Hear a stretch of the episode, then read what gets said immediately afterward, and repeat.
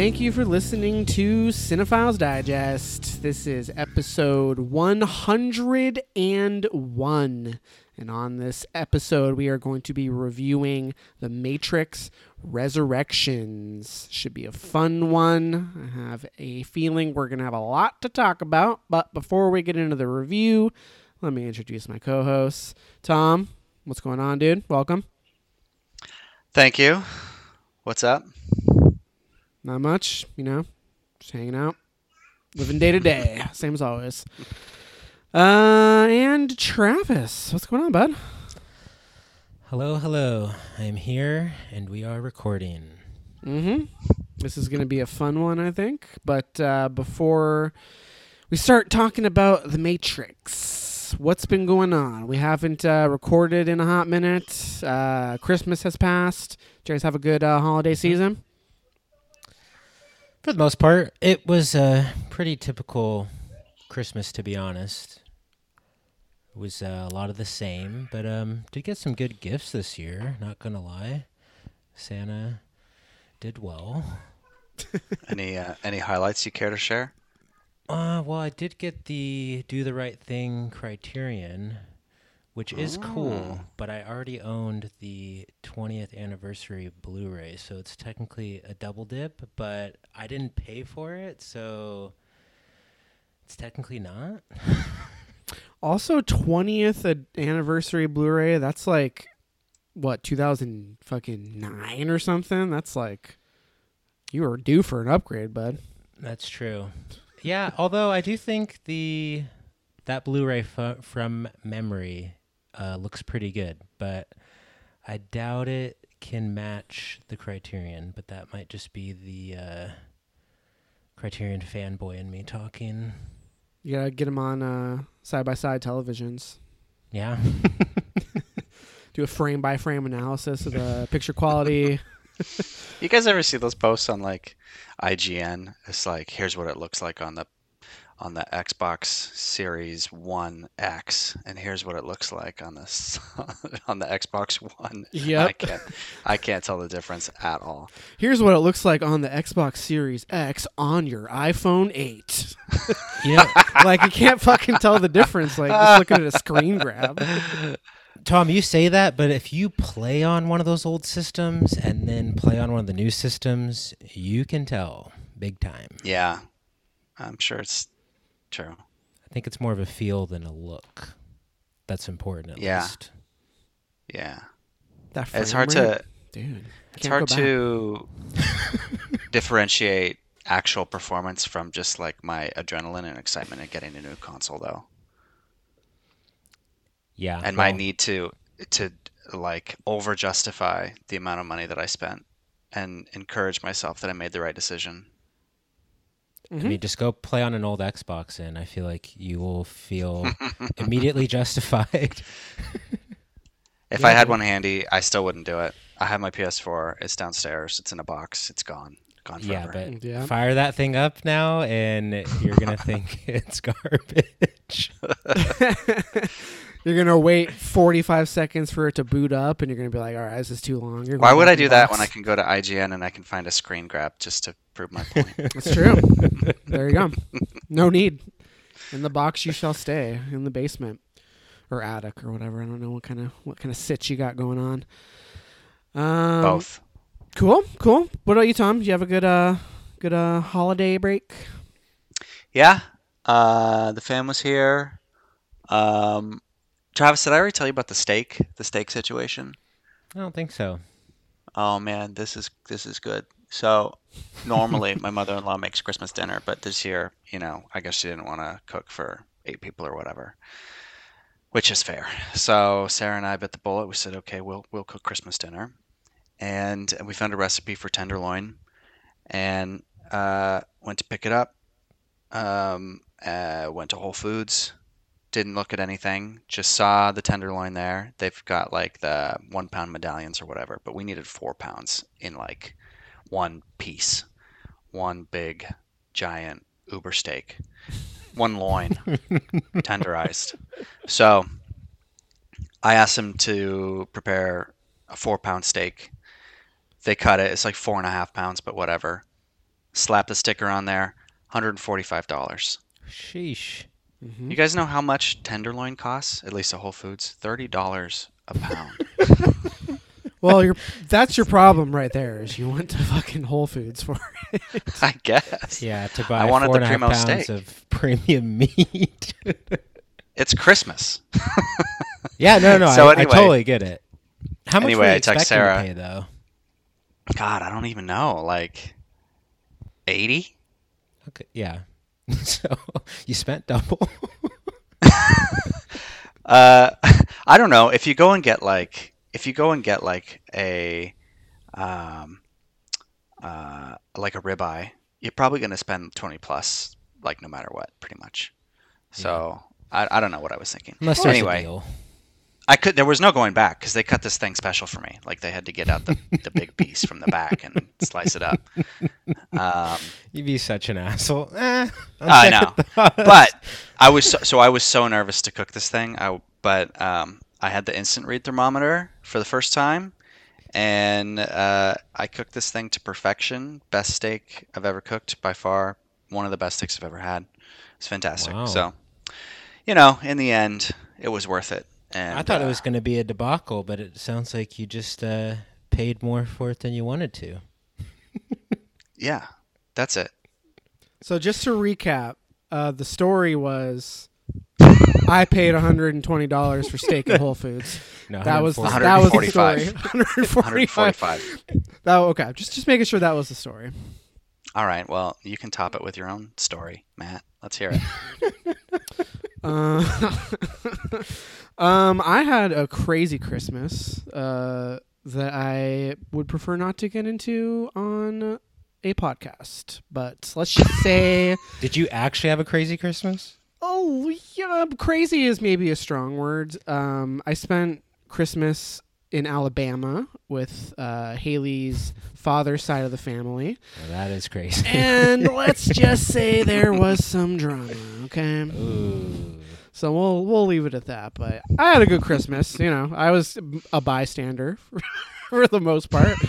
So you know, Is that I had a fine Christmas. I had a fine Bo- Christmas. bonus content? Yeah, subscribe to the Patreon. You know, Uh, were there any Hundred firearms involved in this story? Any fireworks? Is that what you said? Firearms. Firearms? No, no. No one How was about wildlife? No, that no one was gored by anything or bitten. Mm. Um, you know, just just some you know typical you know your the stuff you see in Cretia. You know what I mean? You know your your typical uh, your family holiday drama type stuff. You know. Dang. So uh, it's very cinematic. My my Christmas.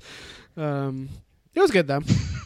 Um, and I'm going to be in Texas this weekend uh, to visit Tyler, Travis's brother, for uh, Right my, my my birthday. My flesh and blood. Oh Yeah, yeah. Should be fun. Should be pretty low key. I don't, I don't, I don't feel great about getting on a plane right now, but you know, what are you gonna do? I'm boosted. You know, I mask up. So, am I part of the problem? Yeah, but you know, it's just uh, just what's one plane, one plane ride. Are you? I don't know. I was on two planes. Well, I guess four technically, before Christmas. Four. I had to go to L.A. and then to the Bay Area for work. So four Oh. flights total. Mm. Pretty cool. But this was kind of pre Omicron. So Right. So you you were able to fly with a clear conscience, not during the. I don't know when was Omicron. Sort of like I feel like I was in L.A. when when I heard about this thing. Yeah, but it hasn't really like the numbers haven't really like yeah, skyrocketed. we, I mean we didn't have a we didn't even have a case in the states. Yeah, dude. Back in my day, I didn't go past Delta. Okay, this Omicron stuff, it's crazy. um, Jesus. All right. Any uh anything else, Tom? Do do you need to talk about basketball or anything for like forty five seconds or? we If I talk about basketball, I'll probably kill myself. So, Well, we don't want that. This isn't, um, you know, this isn't the Yeah, Matrix. We can't just don't up. unplug you before you bite the bullet. don't look up the standings. That's all I'll say.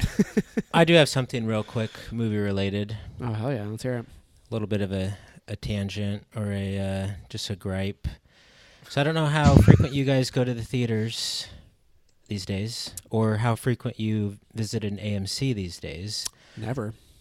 But uh, I went AMC, I and saw Licorice Pizza last weekend, and I won't get into the movie itself, but uh, there was 30 full minutes of trailers plus the Oof. AMC ads, and now there's that new Nicole Kidman ad. I don't know if you guys have seen it or. heard Oh about it. God, I've seen it on the internet. Yeah. It's atrocious.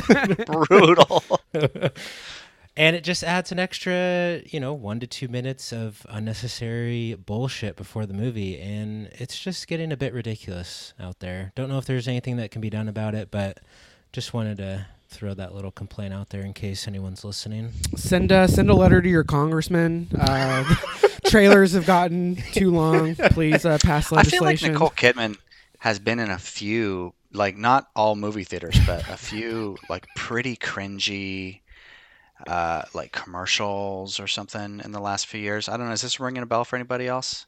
Yeah, she needs to take better roles. was she was she in that celebrity uh, Imagine video at the start of the pandemic? Like three weeks in, where all the Ugh. celebrities like, was she in that? It seems like something Nicole Kidman So- would have been yeah. in, right? That was the most embarrassing video. Yeah, that's the most cringe thing of 2020. Um, yeah, But yeah, I trailers are bullshit. Ads before movies are bullshit. I can stand like you know the fifteen to twenty minutes, but thirty plus, get fucked. Okay. So while we're griping about movie going experiences, um, I Oh, don't, yeah. I don't have so much of a problem. Maybe this is a Regal thing. I don't have so much of a problem with the trailers being that long. I have a problem with the scheduled showtime being seven o'clock. Start the fucking you know pre-show ads trailers at seven. Don't make me wait until fucking 707 or like it's been getting bad. I don't know how it is with AMC, but it's like you know there's like a, a turning point, right? Like the the pre-movie ad kicks on, the volume goes up. Like you know when it's like, okay, now we're getting into movie time, and it's not just like fucking Maria Menounos talking about, Right. you know, there's what's the pre soon. pre-game, and then there's the pre-game. Right, exactly. it's just like starting later. I don't know if that's just like a, a, a regal thing, but I feel like most of the movies I've been seeing don't like the pre-show doesn't start until like five minutes after the scheduled start time. It's crazy. So I you're just getting five extra minutes of uh, of ads. Yeah, dude. Of, of Noovie, the fucking uh, QR arcade thing where you see A the movie? Oh, movie. movie. ad. hmm It's fucked. Right. Two Uh, O's, right? Sounds like someone's not doing their job over there at Regal. It's a nightmare. It's a nightmare. They've just got to cram in as many ads as they can. Um, Just get your money back. I should, dude. A movie I didn't pay for. Well, I mean, I guess I subscribed to their service or whatever, but Oh, fun fact before we move on. Um, I did actually sign up for Regal Unlimited in addition to my AMC Plus subscription. dude. And there is a reason for it. It's kind of a, a test. I want to see how I like Regal versus AMC because Yeah. The two closest theaters to me are Regal theaters, but I think AMC might have the better theaters and also maybe better movie like titles that are playing there, but and AMC also has that little Fandango $5 bonus thing that I love. Um, but beyond that, um, yeah, I had a ten dollar gift card, and they're offering uh, three months for the price of two. So I thought it was the perfect time to uh, experiment. So I'm sure you love the fact that uh, Regal charges you the convenience fee when you buy your tickets ahead of time. Like it's No, not just free. Yeah, it's pretty cool, right? But it's only fifty cents, which isn't crazy. Mm, per ticket, but Yeah. Well, and I, I think if you upgrade to their highest plan, I think it'd probably depend on how many movies you see in a month. You know, would it really be worth it? But um, I think they waive the fifty cent fee if you get their highest plan. do they also allow you to see like RPX and like IMAX stuff without paying the upgrade Ah. fee? Because that might be worth it. Because they make you pay so. basically just your standard ticket is paid for with the subscription that, that I pay for anyway. They make you pay extra for Right. the other stuff. I I only did like the middle tier, the one that was like for my theater and not the highest Right. tier. Hmm. Have to do some research. We'll have to do some research. Okay. All right. You guys ready to do this uh, Matrix Resurrections review? Let's do it. For sure. Oh, yeah. All right. Well, we have a clip. Let's go ahead and listen in. All right. So, The Matrix Resurrections. Uh, directed by Alana Wachowski, written by Alana Wachowski, David Mitchell, and Aleksandar Hemon. Hemon. Plot synopsis reads Return to a world of two realities. One, everyday life. The other, what lies behind it. To find out if his reality is a construct, to truly know himself, Mr. Anderson will have to choose to follow the white rabbit once more. The film stars Keanu Reeves, Carrie Ann Moss, Yahya Abdul Mateen, Jonathan Groff, Jessica Henwick, and Neil Patrick Harris. So, The Matrix Resurrections, we've known about this one for a little while. Got delayed a wee bit due to the pandemic, but finally arrived right around Christmas time. I know uh, we're we're pretty big uh, the Matrix fans on this podcast. I believe it appeared on all three of our top 100s of all time. Correct me if I'm wrong. All the way up at I think number ten. It was in my top ten for sure. I can't remember if it was like nine or ten, but Oh, My God. Tom, it was like it was I don't know, it was in your like top 50 or something, right? Something like that. I think so.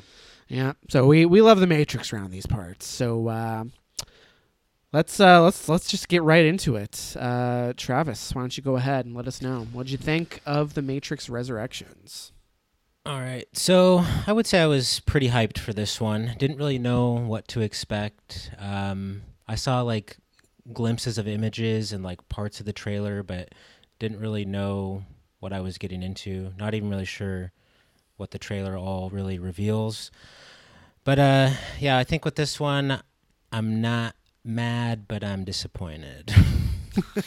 uh, it seems like people are all over the place with this one. Some people are saying it's amazing. Some people think it's just hot dog garbage. And me, I feel like I'm more on the negative side, but I'm not like completely giving up hope for this one. I th- I think my plan will be to watch all four of them together at some point.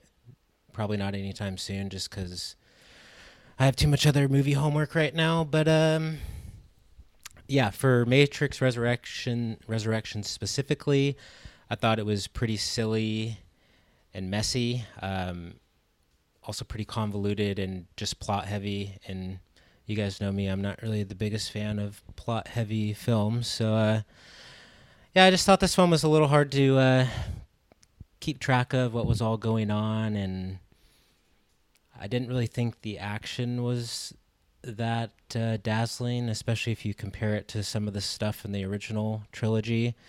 The standout action sequence was like the main one at the end with the motorcycle. That's all I'll say for now. Mhm. Um, but the some of the other action was good, but some of it felt a little lackluster. Like it almost felt like TV action or something. It just didn't. I don't know. When I think Matrix, I think like groundbreaking action, special effects, and all that. And I didn't really get that with this movie. Not saying it was like trying to be groundbreaking again. Um, but yeah, and then yeah, the whole meta ness of it, um, it mostly didn't work for me. I think it's kind of a cool idea or concept, but I just don't know if it was like fully delivered on. Mm-hmm.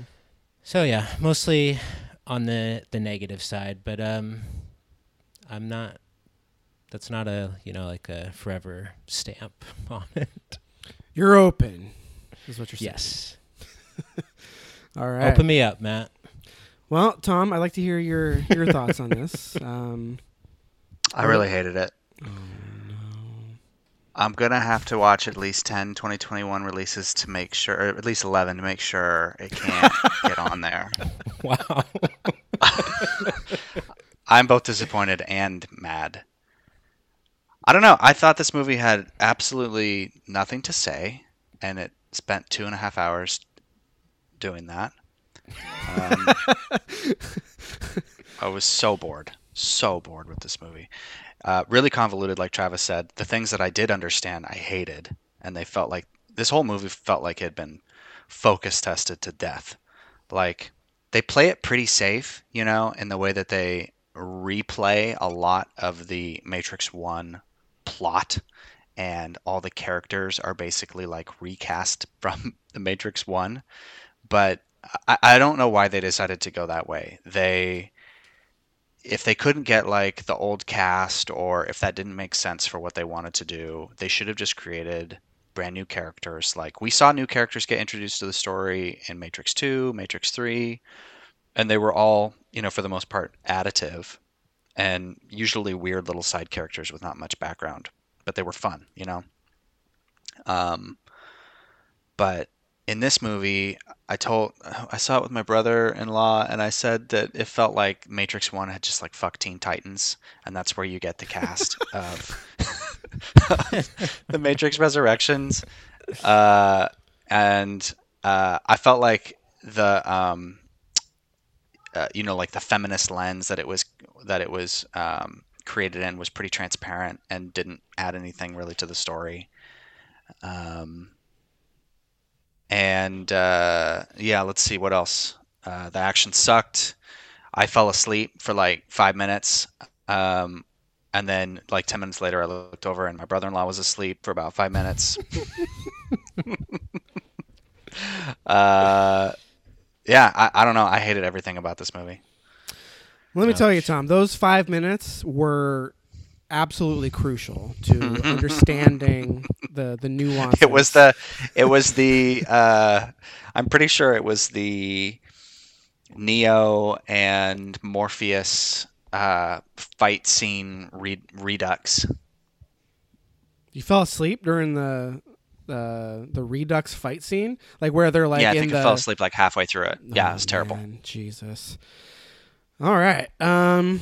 Here we go. Well, Travis, I'm going to borrow. I don't think you came up with this term, but I think I first heard it from you. Um, the Matrix Resurrections is a mess masterpiece. Am I saying that right, Travis? Yeah. Yeah, yeah. Uh, the Matrix Resurrections is a masterpiece. I am honestly, I'm in awe of this movie. I have not stopped thinking about it. I just watched it yesterday. I cannot stop thinking about this movie. I oh man. like it's it's not the Matrix movie that I was expecting, but I honestly I can't see it any other way. Like I this is exactly the way that this needed to be done. It feels so Or never done. well so there's there's been a lot of talk about especially from like Matrix diehards like why does this movie exist, right?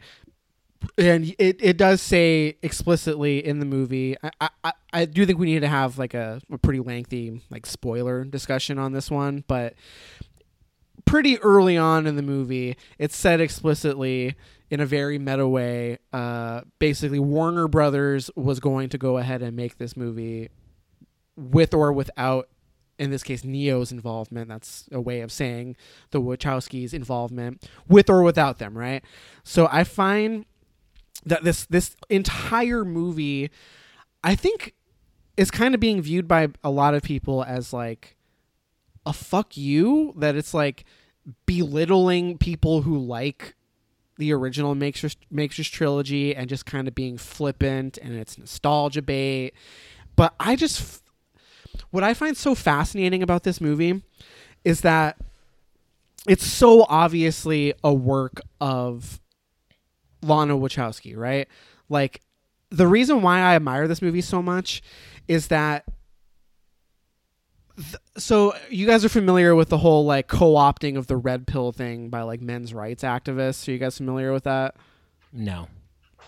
So No. red pilling is a term that was adopted by like men's rights activists and has kind of ballooned from there to be adopted by like conservatives in like an anti woke sense.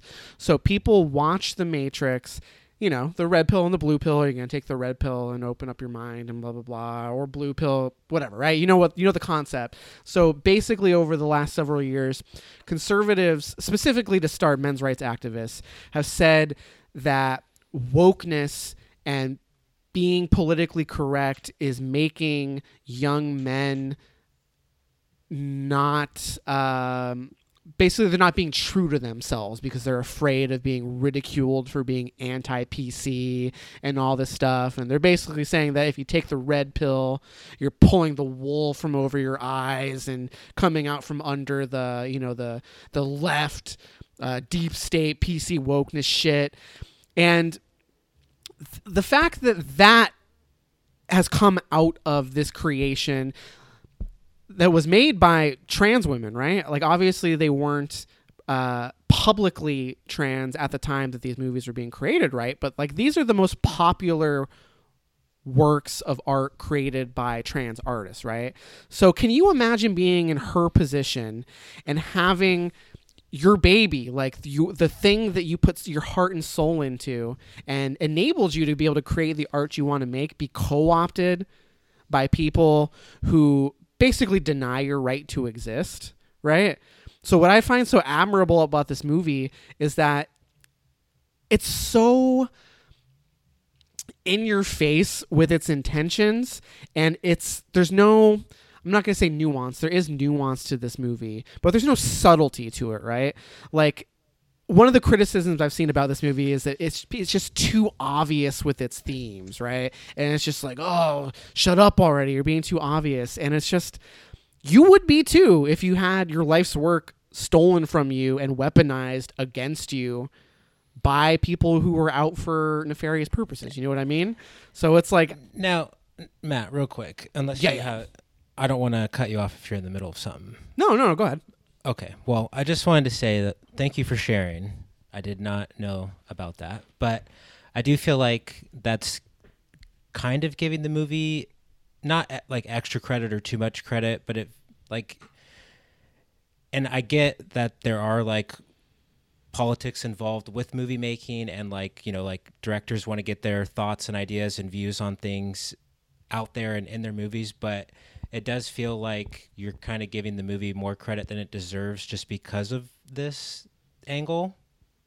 Because like watching it as a movie without that context, you can't really like you don't really get that, you know. But like you explain that is cool, but at the same time, it's like you have to know that, and that's that's like mixing the outside world with movies. And I mean, I and I know this isn't maybe like everyone's uh, view on movies, but I usually, you know, movies are entertainment to me for the most part. Well, and their art. Um, but like, I usually separate like the outside world from movies. I mean, obviously, it depends on what movie we're talking about. Um, but it just seems like you're giving it a little too much credit for that. Yeah. Maybe well, I, maybe I could say that better, but I'm just uh, I don't know, not knowing that you know, like you don't get any of that watching the movie. Well, so I that was more so just kind of laying the groundwork for talking about the movie itself. Like I think on its own merits, that's part of the reason why I found the movie so impressive and captivating is that in a world where uh, Marvel movies are the biggest films in the world. They make a billion dollars every time they, every time they come out, right? Like those blockbusters and that machine is just like a feedback loop of the fans talking about all the stuff that they want to see and it getting put in the movie and now there's this whole metaverse. Like it's a different I haven't seen the new Spider-Man movie yet, but and I'm not going to spoil anything, but like I I know I get the gist of it, right? Like I know that there's we see in the trailer that Doc Ock comes back from other Spider-Man movies, and it's just like a feedback loop of like giving fans what they want to see. And I think it's interesting that this movie came out essentially this not the same weekend, but within the same week as that movie, because for me this is about taking ownership of an idea and characters back, right? Like if the if Marvel movies are like producer driven, consumer driven art, this is auteur driven art, right? Like if everything about this movie feels like a direct response to those first three movies. And I think a lot of people have reacted in a way that they feel it's being like antagonistic towards the previous movies. And I don't think that's the case at all. Like the No, I think it's doing both simultaneously. Like it's trying to have its cake and eat it too. Because it's trying to do the whole meta thing, but then at the same time it's also like paying fan service. But it's almost doing it in like a like a backhanded way almost where it's like this is what you want, fucker, so this is what you're gonna get.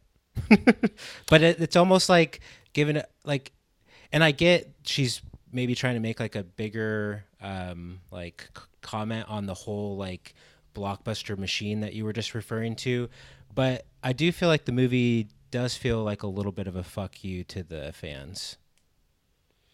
in what in what sense though? In the sense that like like I feel like a lot of people The movie just feels like a giant joke almost. Like it it just feels Yeah. like sh- she wanted to like she didn't want someone else to just do the the machine thing so she was like okay i'll do it then and then she like just uh like made a joke out of it and i do think it's i mean to say she just made a joke out of it i think is putting it like way too simply but it does feel a little bit of that And I think a lot of people have reacted that way to it. I mean, Tom, was that your reaction too? That it like feels like it's not taking the like the because I think this a lot of this movie is about like legacy and ideas think- being like weaponized and taking Yeah. back taking that back like this is like i felt like this movie was lana taking the matrix back and how she does that i mean we can be more specific in spoilers but it feels like there was a specific reason that she made this movie and it it worked for me but for other people they want to see you know uh, like Travis, I think you mentioned earlier you wish they had just used like a like a new cast of characters, like push the lore forward or something. You know, like the the the machines that are in you know the piece has been broken and a new hero arises, or or something that is like lore driven. And I feel like this movie is really not concerned with that aspect of this story. It's taking For a back movie that is not concerned with lore, it is confusing as fuck. That's my problem. Like, I agree with Travis. It felt like it was trying to have its cake and eat it too, because you know, the some of the uh, intentionality in the film is like pretty much just laid out for you in that ridiculous video game scene. Um, but other parts of the movie were like they felt like like the like Lana was trying to give the Matrix kind of a new lease, you know, sort of like a 2021 reflection of itself. And um, to me, that just read as an agenda, and I don't think it served the film, and I don't think it served the franchise very well. Um, you know, as a uh, whatever you call a foursome, a, a four banger in bowling. Um, I I just thought it was a bad movie, sloppy, confusing, boring, pretty uninspiring. Didn't like the performances, um, and all of the other uh, sort of like political goings on that were associated with the creation of the film were irrelevant to my experience. So I'm curious. I mean, maybe this is something we should say for spoilers, but like, what about it you found confusion confusing? Because like on a plot level, I found it to be pretty straightforward. Like uh, uh, from like a point A to point B, like what is happening in the movie, I didn't have a hard time tracing what was happening. Is is that what you mean by? Like I guess maybe we need to address it in the spoilers, but like, were you did you have a hard time following what was happening in the movie from scene to scene, or what do you mean by that? Uh, my main questions are with the analyst. Honestly, don't know who the fuck that guy is. or why he existed. And I probably checked out in multiple conversations in the movie, but it felt pretty, um, uh, pretty. Uh, what's the word I'm looking for? Explainy. The better word for that. Exposition. Yeah. Expository. Well, I th- I think the uh, I think the analyst was like basically a, a stand-in for. It, it was like it was like a weird combination of the Oracle and the Architect from the original trilogy, like aspects of both of them kind of woven into one character. Um, Yeah, but nobody understood the, the fucking Oracle and the Architect to begin with. Like people who watched Matrix Three for the first time were like, "What was that? what happened?" or two. I don't remember when he has the conversation with the Architect. So for them to come back and like take the we like the weakest part of the whole franchise and then turn it into another one of these like weird ass characters. The best part of the villain side of um, of uh, the Matrix was Agent Smith, and they just completely bastardized him, turned him into a frat bro. See, I actually really liked what they did. Not, I mean, it would have been really nice to see Hugo Weaving, obviously, back in the movie, but I mean, again, this is getting into spoilers, but I think there there's a very concerted effort to make this story about Neo and Trinity. And I think having Hugo Weaving or having Laurence Fishburne in there, like I think I think it was a specific decision was made to not recast those two actors. Like I think there's a reason why we see a new version of Agent Smith. We see uh like a rebooted essentially version of Morpheus as like a computer program because I think there was a conscious effort made by Lana and the other screenwriters to like make the story center around Neo and Trinity and not just be this like chosen one narrative about about Neo. Um I do think not all Even of that though stuff that's works. what the whole trilogy was about. Well, I think that's the thing. I think I think for Lana, I think the whole trilogy was it's a, it's a it's a love story. Like, yeah, there's all this other stuff going Yeah. on, but I think, especially But especially it was in, good because it was tragic and it was like difficult and there were sacrifices. sure. Well, you don't think that that that is the case in this movie? I mean, without being too No. specific, I mean, Neo basically uh, is willing to jeopardize all of human life that remains to save to save Trinity. Like, you don't think there's some sort of like a, a poetic? But then it uh, has a happy ending. Sorry, spoilers.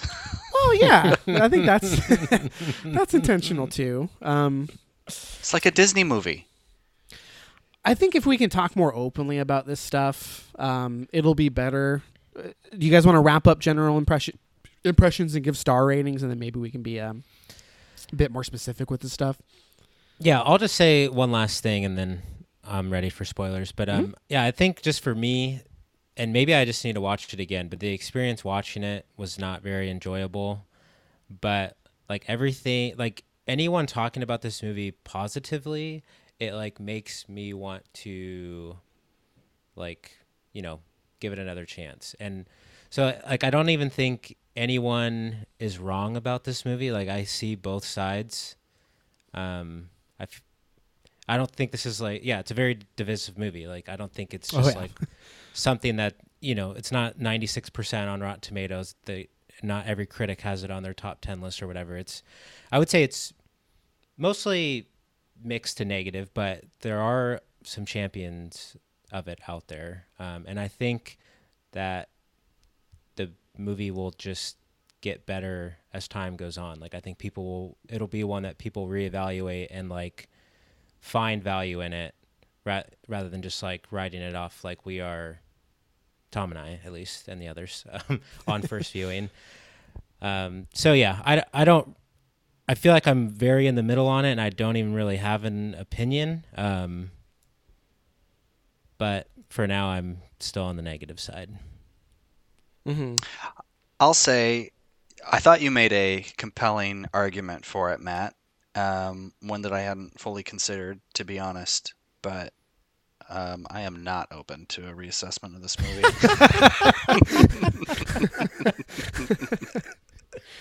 Fair enough. I'll always blame myself before the movie. I'm just never gonna. s- I'm just never gonna sit through another two and a half hours of that. Well, I know, Tom. It's hard to get you to watch ten movies in a year, so Yeah, That's two and a half hours is an ask.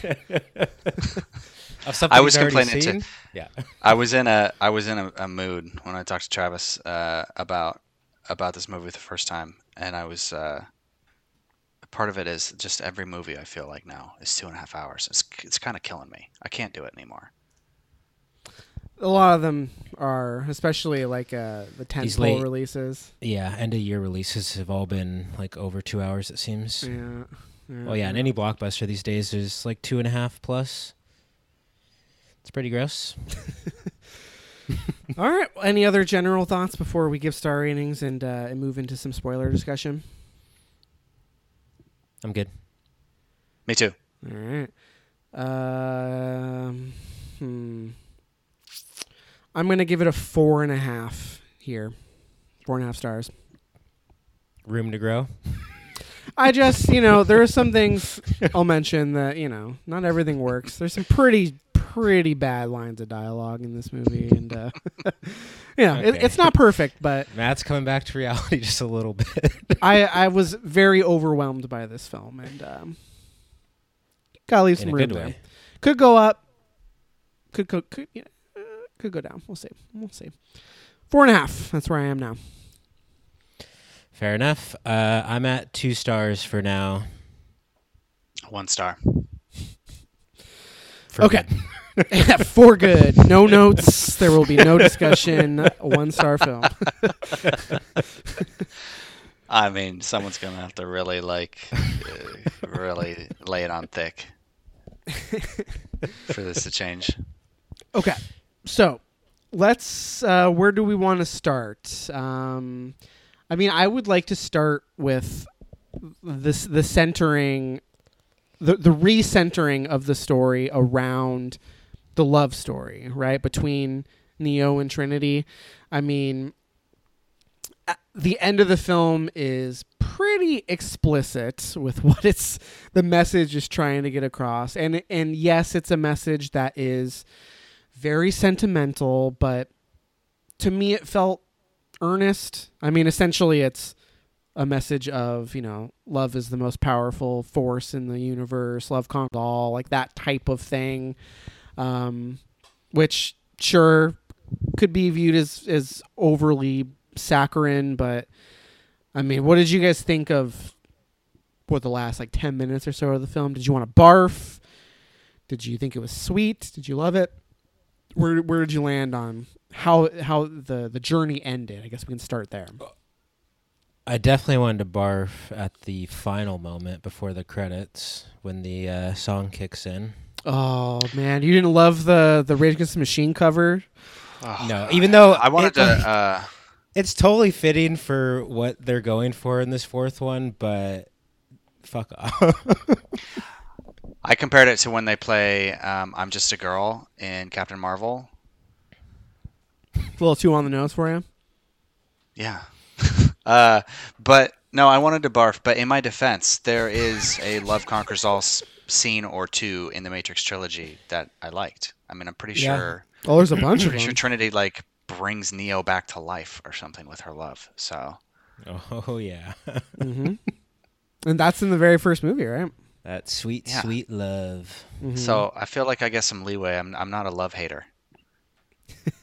Just gotta do it right. Yeah, uh, yeah, I'm with Tom. I'm not against the love, but uh, I think it was done better in the original trilogy.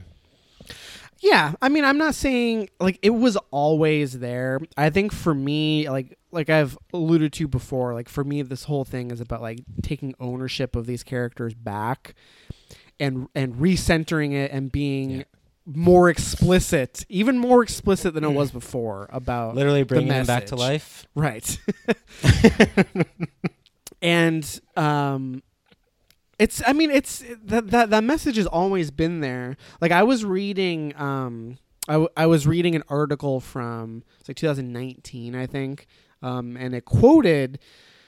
Uh, let me see. I took a note here. So in, in 2016, Lana and uh, Lily accepted um, a GLAAD award um, in 2016 for their work um, as as trans artists. And there was a quote in the article I read um, that Lily gave in the acceptance speech.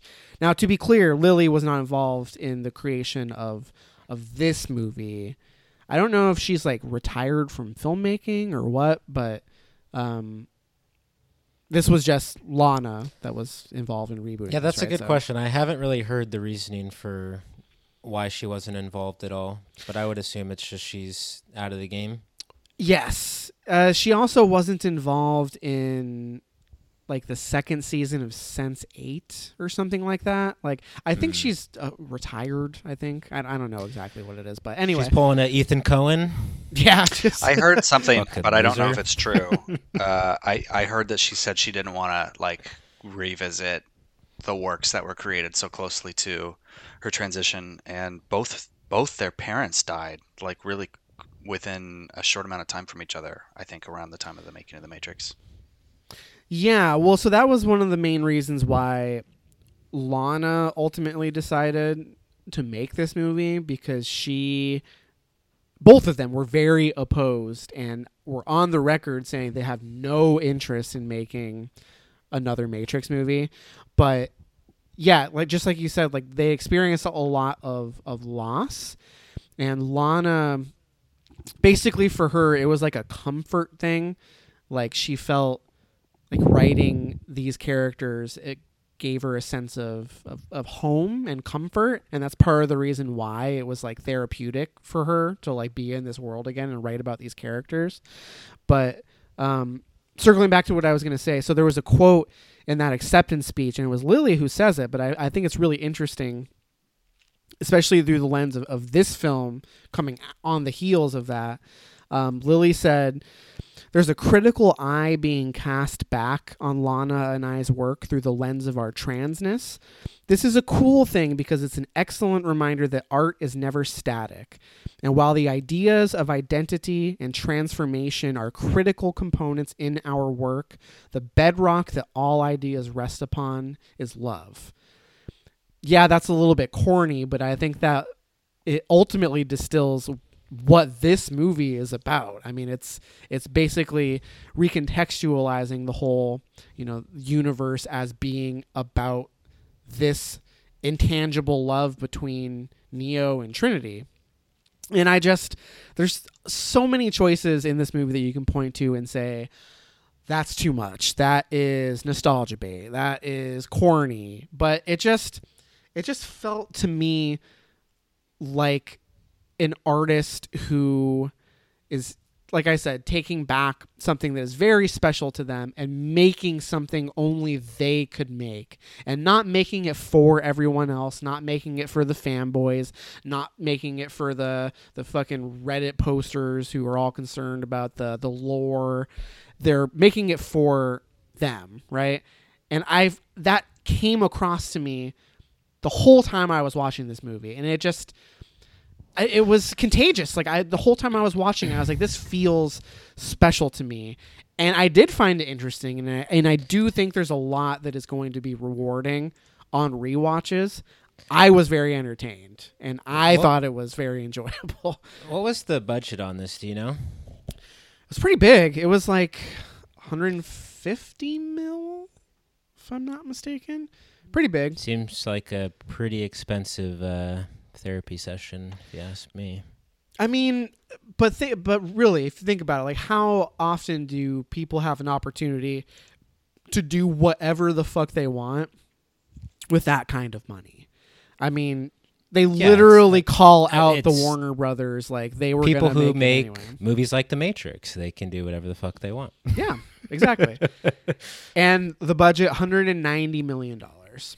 Jeez. Like there's never been anything like this on this scale, and I just find that so brave and interesting and I was all about the directions that it that it went, recontextualizing it around the story between Neo and Trinity.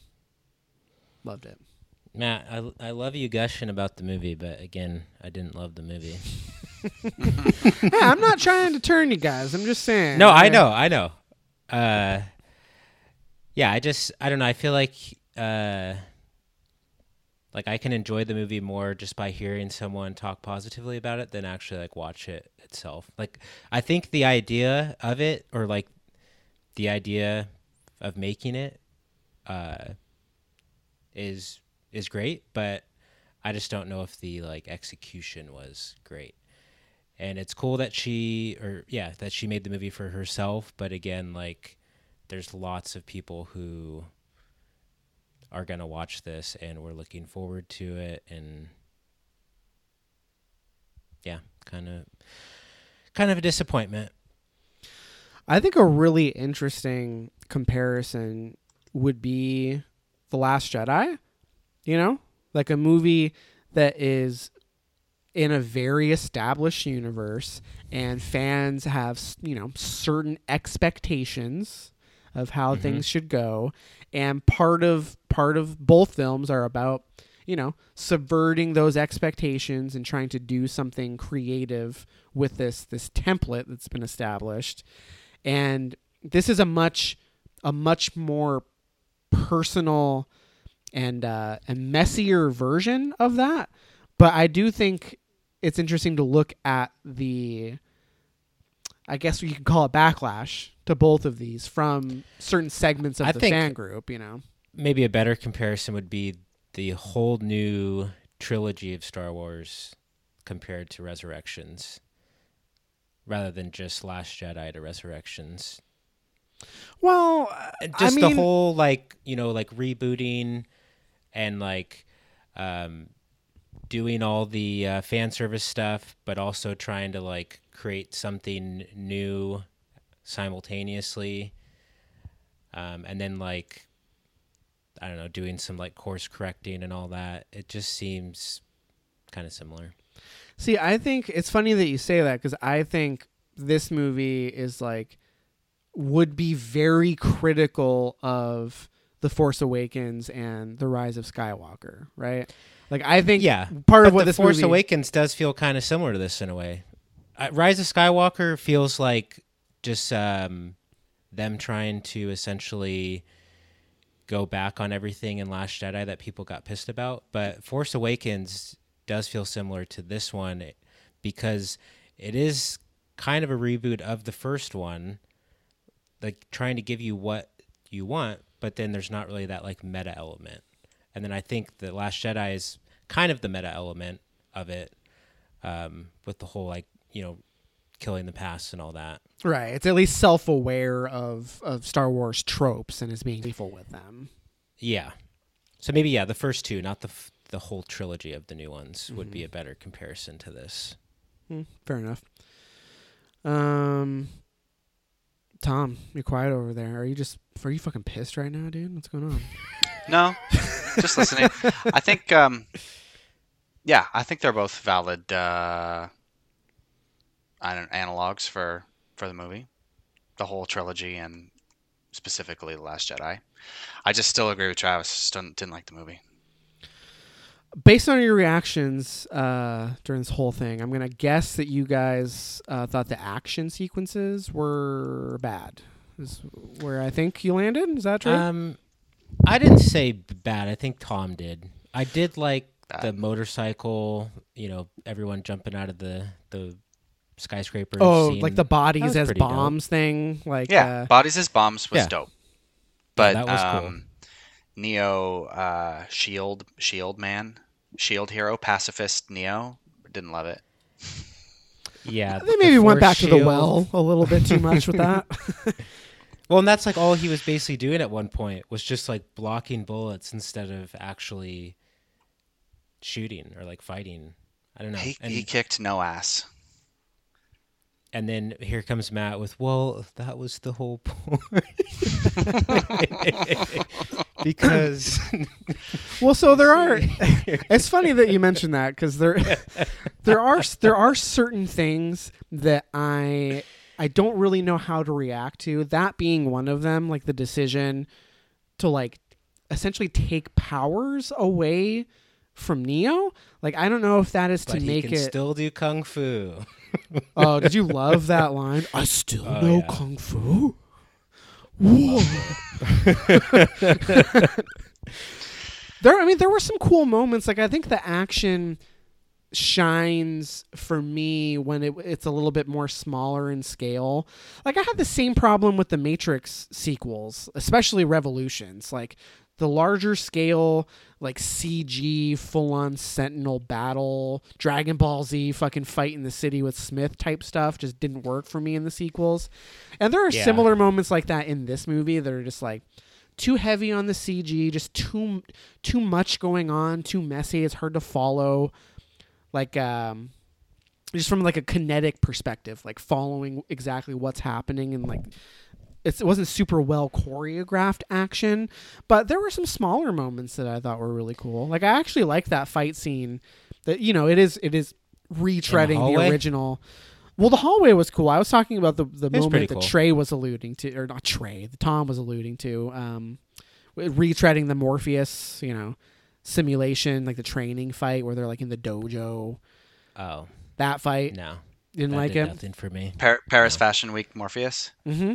But that's not even one of my favorite scenes in the the first one. The best scenes in the first one is the the lobby scene and the helicopter scene. Well, we get, we have a helicopter scene on in this one. Yeah, and it, Pretty cool, right? Like it felt just like a worse version of the first one. Well, And so they that, even do the shot with like the bullets f- like falling from the sky. Uh, don't just fucking. I I love that. I I, I was so checked out by the so- time that helicopter scene came came about in this like when he redirects that missile i was just like oh, dude this is so stupid reverse, whole reverse. use the force neo I, I just i don't know it looks like he was doing shit on accident i think he does i think they make it look like he's not even intentionally trying to hit the other helicopter he just does and he's like well that worked out save, save me trinity oh god well, you guys are gonna love this, and you're gonna be like classic Matt. But I definitely got choked up when they jumped off the roof, and uh, Trinity like is the one who is like flying and like saves them. They're like. Because you think for a minute there, like, is this going to be like a Toy Story three, like switcheroo? Like, you think they're, they're going to die, and then you know, No shot. But- I loved, I loved it. I got choked up. you did choked up with laughter, like uh, No, dude, it's not the one I thought- anymore. It's the duh.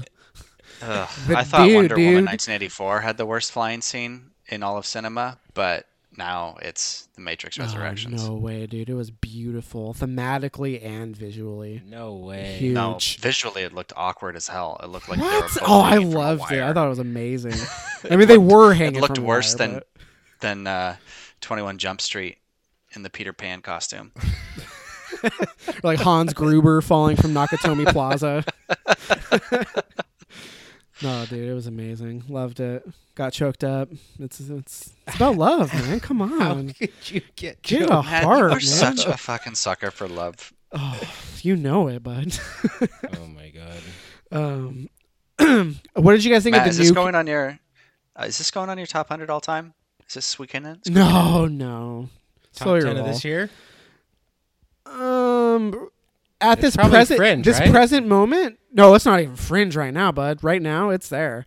Uh, I Oh, got. I got a lot to watch, but Well, I'm saying, yeah, I guess it probably will be f- fringe, you know, towards the bottom or outside by the end of your cram. depends on if I cram this movie and try to get in, uh, you know, get that five star bump. Maybe move it Oh, up. man. But yes, without a rewatch, we're looking at Fringe top ten. But when all is said and done, yeah. Um, what did you guys think of the new characters? Bugs, um, Teen Titans. yeah, Teen Titans. You guys love them? Sounds like it. they were cool. What Could've was with more of that? 'em. Um, that that like way uh, um, high tech version of Dozer. Oh, Seb or whatever. Se- I don't Seek? know. He was just like always there. Sec. That's it. Um, It's like yeah, we've just developed new technology. He can just sort of be here. Oh, but he's not really there. Yeah, that was a little I didn't I didn't love the visualization of that because it was a little confusing. Because like I, I guess we always knew he wasn't actually in the Matrix, but it was still a little bit like, okay, I mean, does it really need to be in here? What is the what what purpose does this serve narratively? Like that is one thing I wasn't a huge fan of, but um, what I mean, there's also the transition from the phone booth extraction to like it's just mirrors now? And like you had to move away from the phone booths because like those don't fucking exist anymore. So like that makes sense but what i mean did you guys have any sort of feelings about the they, they just kind of it just kind of gets explained in like a line of dialogue or like exposition. Like oh we do mirrors now. Yeah. I mean, my take was Uh, just uh, all, all of these different components added up to be a much less gritty movie. You know, the the Matrix felt like really raw and and gritty and dangerous, and this movie didn't. And part of it was like the upgrade in tech. Part of it was the younger, hip, you know, crew. Part of it was the mirror. I'll I'll say the one part that I did think sucked was when they were like, "Do you know how long it took me to hack into that mirror?" It's like you guys are in and out of mirrors every ten seconds in this fucking movie, and you're gonna complain about how like you had to sit there and write a thousand lines of code. I just, ugh, Yeah, every line you- in this movie. The the mirrors just don't really make sense as like the new device. Phones phone booths did to me back then at least, but to transition it to mirrors, why mirrors, Matt? Um, that specifically just felt like they needed to get away from. I mean, uh, they're they're. I guess you could view it like fr- through like a trans lens of like you seeing yourself one way in the mirror and the outside world sees you a different way. I mean, they they they get into that with the whole to everybody else but Trinity Neo looks like, you know, that fucking old bald man or whatever. Like but specifically with the the tech of it, like I don't know why mirror specifically, but yeah, I the do tech think doesn't make sense unless it's like some high tech smart mirror that.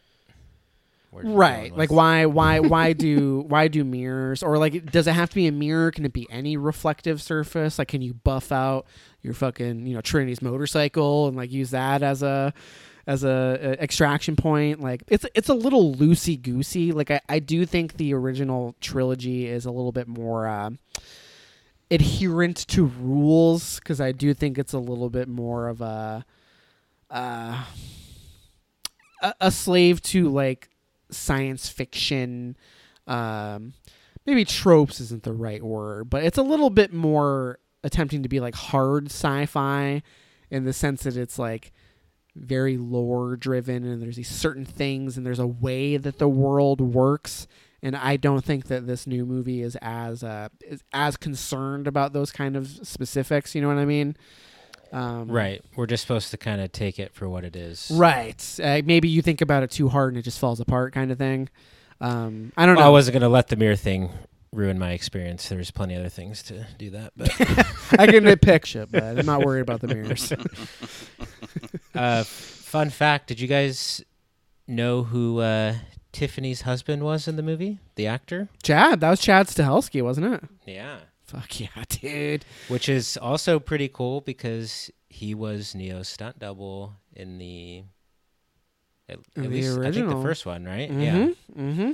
I know he was like a stunt coordinator. I'm not really sure what his his duties were on all the movies, but I thought that was a cool little Easter egg. It's perfect, dude. Because not only is his real name Chad, like he represents the archetype of the Chad. Oh you yeah, know? he definitely Tiffany does. and Chad. Like it's just, oh, what serendipity. yeah, love that. Um, I there I have seen a lot of criticism of the the the climax moment where uh, basically Neo makes the deal with uh, the architect. That's his name, right? Yeah, the architect to basically, if he can convince Trinity to leave, that he'll he'll let them leave the Matrix. And she just like has that moment where she's like, "No, I'm leaving with my family," and then it's like a, "Oh wait, never mind." The Matrix is real. This is a sham. Like I've seen a lot of people be really critical about how that that programming is in there specifically to keep her there. So why was it so easy for her to just like leave her family behind? And one thing that people have been getting hung up on, and I'm, I'm curious about how you guys interpreted it, is that all of the arguments I've heard about that situation seem to think that like her family is real and that they're actually like p- people who are plugged into the matrix and she's leaving them behind. But I interpreted that they're like they're programs there to keep Trinity because obviously Trinity and Neo are special cases, right? Like I don't get the impression that her family is real. I got the impression that they're programs.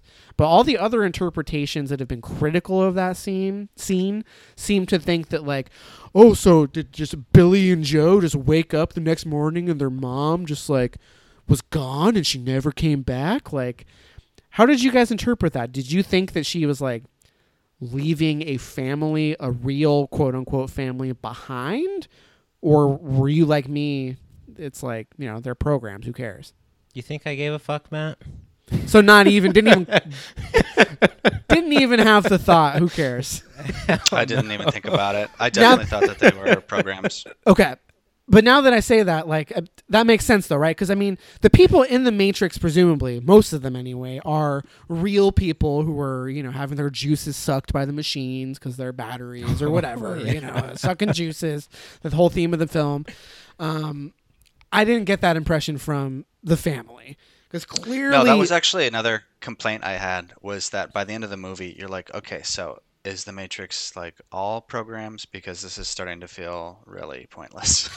well, I mean, the st- the story is about is anyone even trapped anymore? like It's Neo and dead. Trinity. I mean, it's like the whole thing is that the re- the Matrix was like redesigned to keep them from breaking out of it, right? Like the whole taking all of Neo's like real life memories and putting them in the context of this video game. So he like has these deja vu moments, but it can be chalked up to, oh, it's just a video game you made. Like it all felt like a very constructed reality around those two characters specifically. Everybody else is still people. Maybe not the people we see in this movie, right? But I don't know. I get your point though. I mean, part of the cool the, the cool factor of the original trilogy and of Neo as a character is that he was just like some dude who was a hacker, right? You know, on the internet, just like meeting people, and he goes to this like club and Dracula's playing, you know, and it's like horny and there's leather and stuff. But it's like Yeah. now he's like, you know, this big like creator of you know this video game, and he just like kind of sits in a corner office, with dumb like, glasses.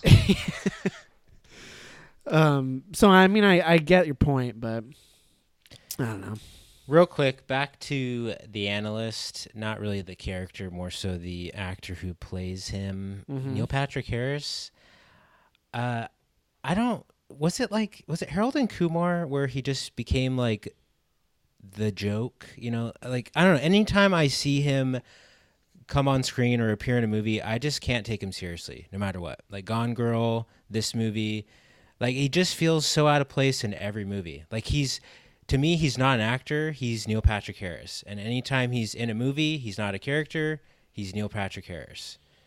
And I maybe Harold and Kumar ruined it for me because I think isn't there just like a running gag of Neil Patrick Harris or like a maybe like a reveal where it's like oh it's Neil Patrick Harris it's hilarious I can't remember but Well, he he's playing himself in the Harold and Kumar movies, but he's like a total dick in those movies, and I'm pretty sure he's straight in the Harold and Kumar movies. yeah that sounds right So yeah, I mean maybe because we don't know him. I shouldn't say we. Uh, he he's Doogie Howser, right? Isn't that how that was like his breakout role? Wasn't he Doogie Howser? right I think Harold and Kumar was like right before How I Met Your Mother. You know, so it's like one of our earliest so exposures to him is this like You know, He was a joke kind of, yeah, to begin with. kind of. oh, it's Doogie Howser. Ha ha ha. He was a joke. Well, then, and, still- and his his his is. most famous role is is Barney on How I Met Your Mother, and he's kind of like a smarmy like asshole on that show. You know, sarcastic prick. Right. Kind I've of watched a few episodes of that and It's ass. It's a shit show, but um, it's yeah, Matt. he. I I do I agree with you that I, I didn't have a problem with him in this movie. Gone Girl for whatever reason, like I agree with you there. Like it feels out of place. Like it feels like I'm watching. Like Jeff Goldblum is kind of turned into that too, in a sense. I don't know how you guys feel about that, but Jeff oh, Goldblum Oh, was yeah, one of those but I love actors who was Gold- like Goldblum. Goldblum. Goldblum. Yeah, Goldblum.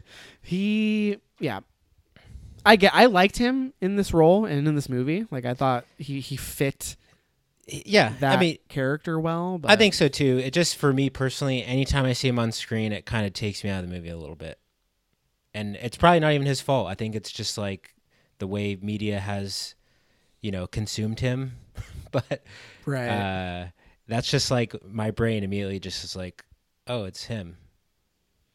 I mean, you know, who knows? Maybe that's. Um, I'm gonna give Lana all of the credit here. I feel like she's way smarter than I am, and a lot of this stuff feels very intentional to me. And uh, some of these things that I don't get, I hope that I will uh, come to understand on a rewatch. But at a certain point, like I just gave myself over to her vision of this, and um, Even the the casting went over our heads.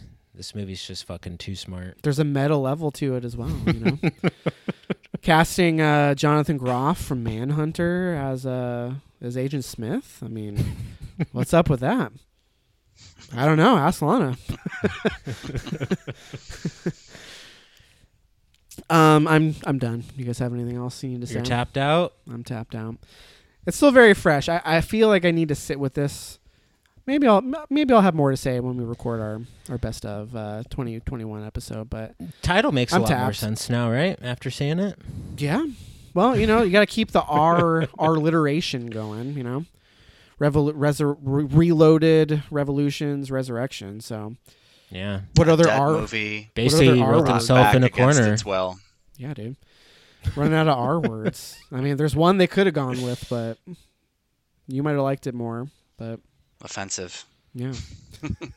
Just it, rather than going against the the men's rights activists, like the right, you know, anti wokeness, they should have gone the other way, and just you know, the Matrix R worded, you know, and just fucking gone fully in. Neo is uh, you know, uh, play. Should call it the Matrix rehashed. What's that? Um, what's that? Johnny Knoxville. Oh, The Ringer. What if Oh, Neo was giving yeah. like a Johnny Knoxville esque performance in The Ringer as Neo, and they just like went full anti woke? Wouldn't that have been huge? Huge. Oh, what could have been? Um. Okay, that's enough of the Matrix Resurrections. Um, do we want to just end it there? I mean, we have a little bit of time here, but I mean, we're going to be doing Best of 2021 next. Any? Let me leave it to you guys. Is there any uh any watches you want to mention? Anything you want to bring up here before we uh wrap it up? Well, I have a few short ones. sure. Um, I'll d- yeah, Tom, you can go in a second. I don't really want to talk about anything this episode beyond Matrix, just because uh, I've been doing a lot of 2021 cramming, and I feel like if I highlight any like movies that I love that I've watched recently, that it might be spoiling that episode a bit. So, um, yeah, just keep uh, keep the suspense rolling, and we'll move on to Tom. mm-hmm. All right. Well, on our Sarah and I had our baby moon, which meant that we stayed in a hotel in Bellevue for two nights, and um, without our son, obviously, and slept until as late as we wanted and watched movies. And um, Sarah watched uh, uh, uh, Mid Midsummer Ugh, barf. for the first time. It's a pretty pretty big deal. I was worried she wouldn't be able to handle it, but uh, she did great. She really liked it. Um, probably the worst possible viewing experience for that, like Chromecast on terrible, uh, terrible internet Wi-Fi. On a thir- 32 every, like- inch insignia hotel TV. yeah, I think it was bigger than 32, but it was not not huge. Uh, yeah, so the the visual quality really suffered, which I think we all understand is uh, pretty critical to that film. Um, I watched Paddington on Christmas. Mm. Thought that would Beautiful. make Travis happy. It was very good, very lovable. Definitely gonna Now, watch did you Paddington watch 2 at it some point. with your son? That's the big question. No, no, he was asleep. Okay. We gotta Yeah. wait a year or two for the Paddington watch. Yeah, yeah. He he's mostly Daniel Tiger right now. Yeah. You know, 25 minutes at a time. Um, and I don't know if you guys are watching the new season of Queer Eye, but it's great as always. I cry almost every episode. As always, that show is fantastic. I did start it. I've watched the first two episodes, or at least I think they were the first two. The bodybuilder was the second one, and the first one was the It was another woman. blonde lady who worked at That's right. the like I don't know yeehaw place. Yeah. yeah. We skipped Uh, one. yeah, they do one still that's good. like a prom committee. But uh, Oh, okay. uh, I'm sure we'll go back to it. But so far, I think I've seen four or five episodes. They've all, they've all been pretty solid. Nice. Haven't Yep, watched it yet. s- Plan Still a great show. Okay.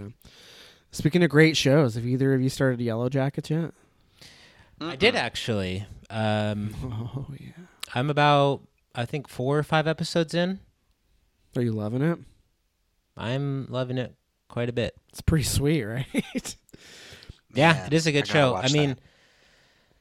I guess I'm. I don't. I don't know if I love like knowing that there's this extra angle that they tease basically in the first episode, and then like now you're just waiting for it to, you know, come to fruition. But uh, I am digging it. I just I don't know. Sometimes I don't really dig the like. I can't remember if I talked about it on a previous episode or not, but like, and I'm blanking on the term. Like it's some sort of device where they like show something, you know, pretty substantial at the very beginning, and then you, you know, you're like leading up to it the whole time. yeah, I don't What are you know. If, oh, I know what you're talking about. I don't, I don't know what the specific like narrative term is, but no, he, he he's Is talking. it like a framing device, or is that not? yeah, that- that's an accurate, way Accurate of enough. describing Okay. it. Like basically, I mean, Tom, you haven't watched you haven't watched it yet, correct? Is that right, Tom? Mm-mm. So That's right. it's like it's like a movie that starts at the end. Bookend. You know, like a movie that shows you the ending. Not it's not that explicit because we don't know that that's how the show ends, but there's just like a very crazy thing A teaser. that they show in the first episode. You know, Mhm. but yeah, it's it's it's Well- showing information ahead of time and then not like, yeah, and then immediately contextualizing it. in addition to that, the show is consists of an event happening, you know, earlier in life, and then we're in present day, and then the the show keeps flashing back to that time period of the event. Um, yeah, I, I just I don't know. It's just I feel like not having that little nugget at the beginning would have made for a better surprise later on. But I still haven't even got to that point yet, so who knows? It could still rock. But uh, yeah, I love like the cast and the whole mystery of it. Love a good uh, survivalist story. Oh yeah, you love survivalist shit. Matt, have you seen um, Succession? Um, I watched the first couple episodes and I was into it, but I fell off it and haven't gone back. Dude, I just finished season one. That show's so good. Yeah, I'm hooked. I'll get around to it. Now that the second season or third season, Third. now that it's finished, I'll go back to it. I still Oh, it's got done. but not for I good, but the se- the season Oh, is finished. I don't think Okay. it's Yeah. coming back though. I'm pretty sure. Yeah, I think so. Yeah, no, I still gotta finish Curb. I got a couple episodes of Curb. Gotta watch the last episode of uh, It's Always Sunny. Oh, and Tom, you'll love this. Haley and I have gotten super into Great British Bake Off over the past several weeks. Oh, That show is amazing. Which season? Like brand new or older stuff? well, we started at the beginning, but they Mm-hmm. just took them off December 31st. So like all the Mary Berry seasons are gone. Oh, So we watched the first two. Just as you were getting into it, they Yeah, pulled dude. the plug. I think there were the only three. Mary Berry seasons, right? Well, they took so Netflix does like collections. There were nine collections, and they removed the first four collections. And I thought those were all the like the Mary Berry, because now the season that we're watching now, she's gone. It's it's Prue now, and this is the Yeah. first Prue season. Like they say Okay. that explicitly. So I was assuming the other ones are Mary Berry seasons, but Prue uh, grew on me, by the way. If you're not enjoying her, oh no, I you'll- like you'll- Prue. You'll, come around. Okay. Yeah, no, I'm into Prue. I love Noel too. Someone described how- this. Someone described her to me as wearing um, Lego jewelry. Next time you see her, you won't be able to I already Legos out of your know. That's that's amazing. oh, that's funny. Yeah, no, I, I like Prue. I like Noel. I'm not sure how I feel about um, Sandy. Is that her name? Yeah, well, she's only around for a season or two. Oh shit! Spoilers, Yeah. Tom. Jesus. Uh, I don't know if it's a spoiler. Yeah, it's a good show. It's a good show. Um, all right. Is that gonna do her? Anything else before we uh before we get out of here? No, this was fun though. A lively debate. We haven't had that in a while. Yeah, we haven't had uh, a movie with uh, such uh, varying opinions in quite a while. Keep them coming, Lana. Except this time, make Well- one that I like. How about to uh, end the show? We all uh, give a few movies on our watch list that we are planning on watching Mm. before the episode, the top 10 episode. Sure, Tom. Uh, Paw Patrol, uh, the movie. Well, I'm really curious what, what Tom is going to saw it. prioritize because he hasn't seen a lot. Uh, I, I've seen maybe more than you think. Um, Okay. Well, I mean, I guess I've rated everything, right? So you know exactly what I've seen. Um, I'm about halfway through uh, Power of the Dog. I have to finish that. We turned it off. We were too bored. Right. So, So, I'm wait, not loving that one so how, far. how many sessions has it been so far? Just one. Me oh, Sarah. okay. So you did make it halfway at least. Yeah, yeah, yeah. It wasn't like 10 or 20 minutes and then. And then I said, I don't have time for this craftsmanship. Okay. Uh, I want to watch the new Spider-Man. I want to watch Come On, Come On, and I want to watch uh, The Humans. Um, Hmm. Anything else I should be prioritizing? Uh, Pig. You, did you see Pig? I saw Pig. You did see Pig. Okay. Oh, Tight. Uh, oh, uh, Titane. Spencer, and then Titane. Mm-hmm. hmm Yeah, I haven't seen Titania. That's that's uh, very high on my list. Yeah, definitely check that one out. Tom, did you ever see Dune? Yeah, I saw Dune. I saw The Last Duel. I saw The Green Knight. I saw Black Widow. Licorice Pizza. You seen that Okay. yet? No, no, that's on my list. Get in there, bud. Uh, Shiva Baby. You saw Shiva Baby, didn't we talk about that on the show? Yeah. Did you not watch that? Yeah, I hated that one, one? No. and no. you liked it. Oh. Ouch. Um, for me, it's it's Titane. Um, uh, the French Dispatch. I haven't seen yet. Power of the Dog. Um, even though I don't make, I don't think it's gonna make the list. I'm saving myself for the Voyeurs. Wait until I'm in the right mood, if you know what I mean. Uh, That will definitely not make your top 10, but, it was pretty fun. Yeah, I'm gonna check her out. Neither other will the French. Dispatch. Eh, well, we'll see. I'm still gonna prioritize that one. The card counter, my boy Paul Schrader. I got to make time for that one. Probably just end up having to rent it. Um, and Annette, I would love to see Annette. Those are those are the heavy hitters, I would say. Me anyway, that I can think of off the top of my head. Yeah, I've seen quite a bit. I think there's a couple that we're not going to be able to see before we do our episode, like Drive Mhm. My Car and The Worst Person in the World and Petite Petite Maman. Maman. You know, I think Mm. I could have seen Drive My Car, but it it was only playing limited uh, like a month or so ago in the Seattle area, and I didn't even know about it until like a few weeks ago.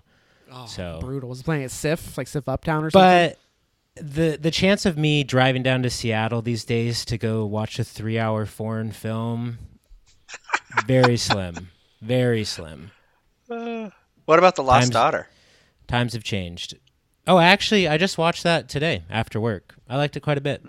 yeah, Okay. it's on Mhm. my list. It's it's one I'm most likely going to get to. That's one that Haley wants to watch, so that's one that I- I'm sure I would say will make the cut. like, oh, I haven't rated it yet, but I'm probably around like four stars if that does anything for you. Hmm.